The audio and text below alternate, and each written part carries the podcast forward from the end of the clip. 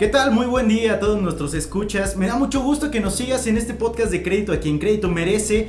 Llevamos varias ediciones. El día de hoy este, tenemos a alguien, alguien que yo estoy muy seguro que te quedaste intrigado de la, última, de la última sesión. Fue buenísimo hablar del tema de ser vendedor, el tema de todo lo que implica ser venta. Y estamos el día de hoy nuevamente aquí con nuestro estimado subdirector de la estrategia comercial, Luis Esteban Toski. ¿Cómo estás? ¿Qué tal Mario? Pues aquí este, nuevamente saludándonos saludando también a tus radioescuchas.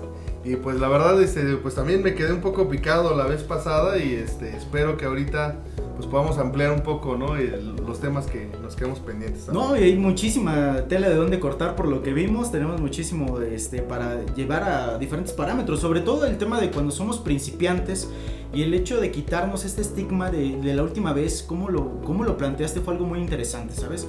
Eh, el tema de quitarnos la mentalidad de que no servimos para eso. Y de que toda la vida hemos hecho siempre algún tipo de transacción o de intercambio, hemos ocupado algún alguna estrategia, siempre. Claro, sí, seguro. Y está ahí, pero pues obviamente no lo vemos desde esa manera. Y el día de hoy tenemos un tema muy importante, ¿no? Digamos que cuando yo ya tengo eh, mi empresa o cuando ya empecé mi empresa, empiezo con las ventas, ya me quité el estigma, ya tengo este empuje y voy siempre con todo, ¿no? Ahora, yo tengo un cliente y no solamente se trata de vender a un cliente, o sea, no solamente se trata de, que yo llegue y le dé un artículo, un servicio al cliente, sino el punto es que regrese. Y, fidelizarlo constantemente. Entonces, aquí vamos a hablar, el día de hoy vamos a hablar de tipos de clientes y cómo tratarlos. Yo estoy seguro que, en materia nos vas a poder compartir muchísimo. Y quiero que, que nos digas esta parte, ¿no? ¿Tú cuál crees que es la principal causa por la que un cliente se sienta molesto? Mira, este Mario, bueno, sin duda hay varias causas, ¿no? Pero yo considero que la causa principal por la cual un cliente está molesto, o sea, con nosotros, con la marca, con alguna empresa, es porque una, de las principales más bien, es porque el cliente se siente engañado, ¿no? Es porque se siente timado, se siente que no le dimos la información como debía ser, ¿no? Entonces, en ese sentido, por ejemplo, cuando tú promocionas algún producto, algún servicio, y no eres claro con la información que quieres eh, ofrecer, pues evidentemente eh, la otra persona entiende que sobre eso que le estás vendiendo, pues va a recibir un servicio, ¿no? Va a recibir una cierta calidad o una cierta eh, situación. Entonces, cuando el cliente consume tu producto o tu servicio y no es lo que él pensó que era, tú estabas ofreciendo, pues se siente engañado, ¿no? Y en ese sentido, pues cualquiera, cualquiera nos molestaríamos, ¿no? Claro, y, era algo que estamos hablando, ¿no? El día de hoy vivimos en una sociedad donde los servicios y cualquier marca se homologan, ¿no? Eh, vivimos donde la competencia está a flor del piel, siempre están buscando la, la demás competencia, cómo ser mejor, cómo mejorar en tiempos, eh, pero entonces todo esto se basa en la experiencia. Entonces de un cliente es cuando se transforma de un cliente normal a un cliente molesto. Exacto. Exacto. O sea, el punto aquí sería siempre eh, estar como a la expectativa de decir, ok, le tengo que cumplir. O sea, obviamente las promesas base de la marca es lo que nos da el tema de la satisfacción. Sí, totalmente, porque incluso este, pues hoy en día, ¿no? Se habla de diferentes tipos de mercadotecnia, ¿no? La 360, la BL y no sé qué tantas cosas existen. Pero hoy en día el enfoque mercadológico, por llamarlo así, está, está basado más bien en el tema de la experiencia del usuario, ¿no? En ese sentido, quiere decir qué es lo que siente esa persona cuando consume tu producto, cuando consume tu servicio. Y, eso que, siente, obviamente, pues estamos hablando de emociones. Y evidentemente las emociones siempre van relacionadas, pues evidentemente con recuerdos de, de, alguna situación.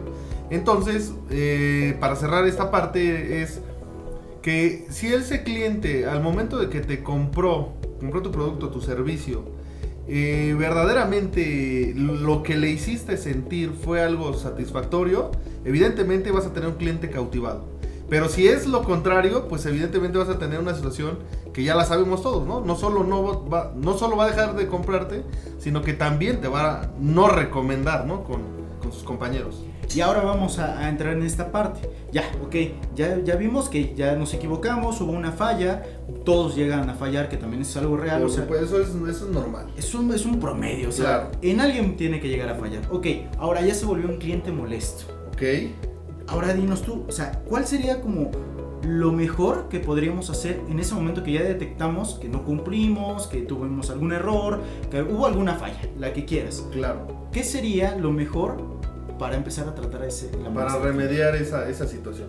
Lo, lo, fundamental para poder arreglar esa situación es que tú seas claro y que tú hables con la verdad, ¿no? Que seas transparente. Entonces, eh, en el capítulo anterior eh, dijimos que habría que conocer a nuestro cliente, que había que hacerle preguntas para sondear qué es lo que necesita, etcétera. Y en ese sentido, cuando un cliente está molesto, pues lo, primero que tienes que hacer es pues preguntarle, ¿no? ¿Qué fue lo que no le gustó de tu servicio? ¿Qué fue lo que no le gustó de tu producto? Y en ese sentido, pues tú vas a conocer, ¿no? ¿Cuál es la raíz de esa situación? Y tú también tienes al mismo tiempo la solución. Y en ese sentido, si tú puedes ofrecerle algo mejor o no, pues entrar de entrada, pues este, ser claro con el cliente, te vuelvo a repetir. El cliente no se molesta porque tú no cumplas con sus expectativas. Se molesta porque tú no le dices que no lo cumples, ¿no? Entonces ahí es donde está el, el, detalle. ¿Qué tan, qué tan este, de acuerdo estás con esta frase muy, muy mencionada en, en cualquier lugar? El cliente siempre tiene la razón el cliente siempre tiene la razón. Pues mira, yo, yo todavía soy a la antigüita, ¿no? Sí, sí, es que quiero escuchar la versión del vendedor, claro. O sea, porque es como bien fácil decir, ah, pues es que yo soy el cliente y obviamente me molesto de todo. Pero, ¿qué tan cierto es esto de el cliente tiene la razón? Claro, mira, yo, yo, como te digo, yo todavía soy de los que piensa la antigüita y creo que sí es verdad esa frase, ¿no? Sí, el cliente tiene la razón. Pero, ojo, también hay que, hay que identificar una parte es que el cliente tenga la razón y otra parte es que verdaderamente nosotros estemos equivocados en nuestro modelo de negocio, ¿no? Sin duda, el cliente es quien nos marca si vamos por el camino correcto o no. Es decir, si tu producto o tu servicio se está vendiendo, pues evidentemente es que estás haciendo cosas bien, ¿no? Pero también si tu producto no se desplaza, pues también el, mismo mercado te está diciendo que hay algo que no está funcionando, ¿no? Entonces yo parto de que el cliente tiene la razón, sí, en el sentido de que él es quien te, quien te va guiando, quien Te arma la pauta. quien te va dando la pauta.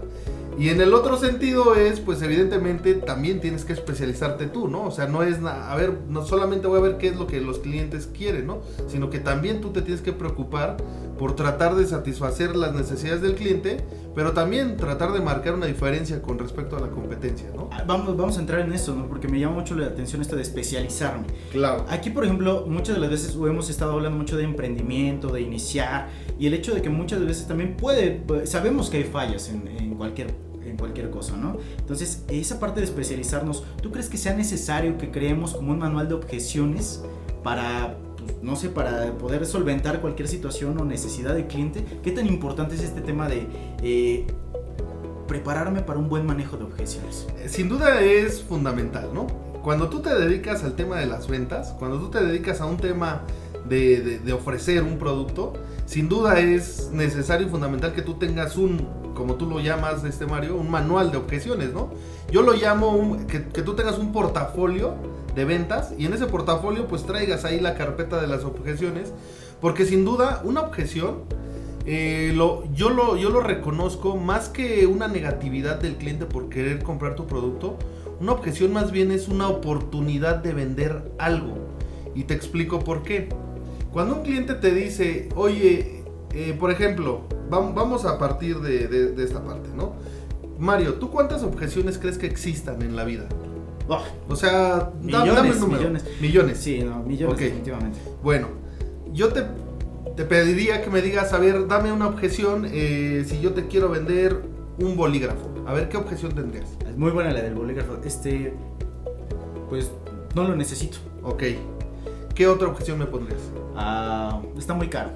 Ok, ¿qué otra? Eh, eh, yo diría, ¿sabes qué? Eh, no es de la tinta que quiero. Bueno, ok. La realidad es que nos podemos pasar aquí ahorita cinco minutos si tú lo quieres, no tenemos ese tiempo.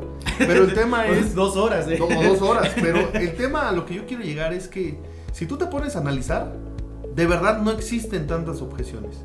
Hay muchas cosas que tú las que tú crees que son objeciones y que son diferenciadas. Y la realidad es que no. Habrá 10 o 15 objeciones o si, no sé. Tampoco he estudiado a, a perfección, ¿no? Cuántas objeciones existen en la vida, pero no hay muchas, o sea, no, no, hay más de 20 o 30 y si tú haces el ejercicio por tu cuenta, te vas a dar cuenta que no hay tantas objeciones. Y hay que identificar también lo que son objeciones y lo que son realidades, porque son distintas, ¿no? El no lo necesito no es una objeción, puede ser, es una realidad y en, y en efecto, no lo necesitas. Entonces, ¿para qué quieres consumirlo? Pero si tú eres un asesor y te das cuenta que es una objeción, el, por ejemplo, ahorita que me decías, ¿qué otra objeción me dijiste, Mario? Eh, no es del tinta que a mí me gusta. No es de la tinta que, que, a ti te gusta. No me estás diciendo que no lo quieres comprar. Tú me estás diciendo que no es la tinta que tú necesitas. Entonces, si te das cuenta, eso es una oportunidad que yo, ten, yo tengo para venderte. Y entonces yo te diría, bueno, perfecto, ¿qué tinta necesitas?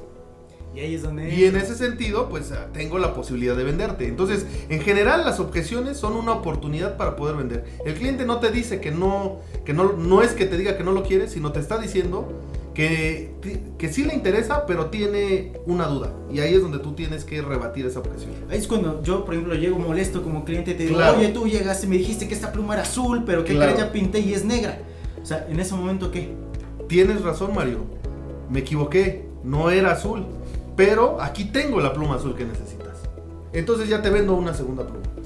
Y ese es el punto, ¿no? Donde, donde muchas de las veces entramos, yo creo que eh, como en un bloqueo, porque muchas de las veces eh, llega a pasar eso, ¿no? De que yo, yo ahora qué le digo y tengo que claro, consultarlo. Claro. Pero es mucho de lo que mencionamos en el programa anterior y los invito a que lo escuchen porque estamos hablando de este tema, ¿no? De especializarnos como, como parte de ventas, donde simplemente tenemos que conocer toda la parte de los sentimientos, lo que piensa, que no solamente es, ah, ok, este, ponerme en los zapatos del cliente es venderle a fuerzas, ¿no? Sino claro. crear esa, ese entorno en donde yo pueda satisfacer todo lo que necesita el cliente.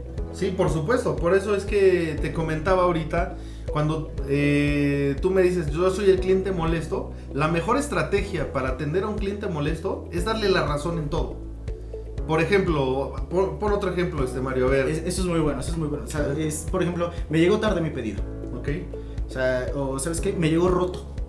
Ok. Es algo muy común. Hoy en Sí, día claro. es como, ¿sabes? Los servicios es, o, o no cumplió mis expectativas. Claro, ¿y cómo le bajas la guardia a ese cliente molesto? Es, tienes razón, tienes razón, está roto el artículo, tienes razón, te llegó tarde. O sea, cuando un cliente está molesto, ¿qué es lo que busca? Lo que busca es confrontación, lo que busca es pelea, lo que busca es saber no, no quién me la hizo, sino quién la pague. Claro.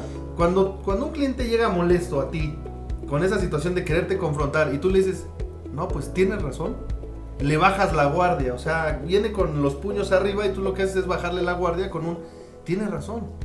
Entonces, obviamente, el, cliente no espera ese knockout o ese gancho que tú le estás dando y ya no sabe cómo reaccionar. Entonces, lo sacas de su entorno y, evidentemente, ahí es donde tú tienes la posibilidad de poder volverlo a llevar a tu terreno, que es el de convencerlo de que sí tienes el servicio que necesita. Había algo que habíamos mencionado en programas anteriores y creo que acabas de dar la, respuesta eh, muy correcta, que es el tema de, qué tan eh, aplicables son estas estrategias que damos a un entorno digital, ¿no? Y, y aquí sí es muy aplicable, ¿no? Porque hablamos siempre en el tema de escuchar, de Claro. ser eh, a- eh, abiertos al tema de las necesidades de nuestros clientes y, y obviamente el tener la disposición de crear una buena experiencia y brindarle un, un completamente panorama para él único, para que vuelva. O sea, diga, Claro, ok, sí, sí, sí. yo me equivoqué, pero tiene la razón.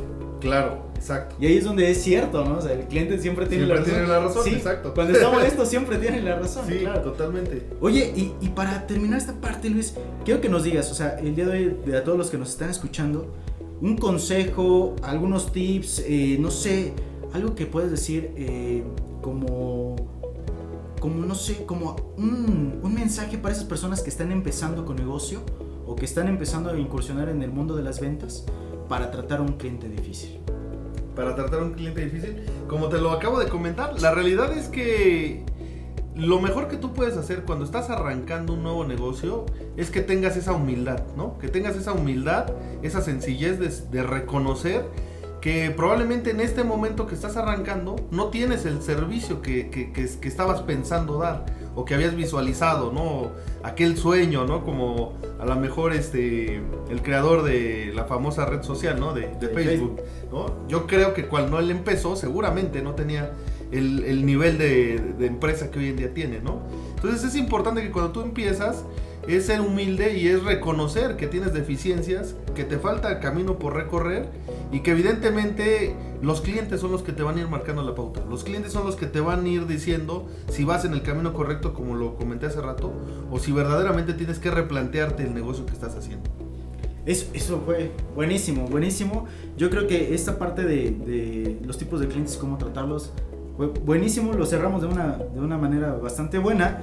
Eh, de igual forma, eh, a ustedes los escuchas, los invitamos a que nos sigan en nuestras redes sociales, en arroba Credifiel México, en Facebook, Twitter, Instagram. De igual forma, te recordamos que nuestros teléfonos de atención están las 24 horas, los 7 días de la semana, al 800-280-2733 y en nuestro WhatsApp la vía directa que es el 55 54 18 69 64. Luis, un gusto como siempre. No, hombre, este Mario, pues nuevamente te agradezco a ti y a los radioescuchas. Y pues aquí este, seguimos, ¿no? Dándole. Muchísimas gracias a ti y muchas gracias a ti por seguirnos. Que tengas un excelente día.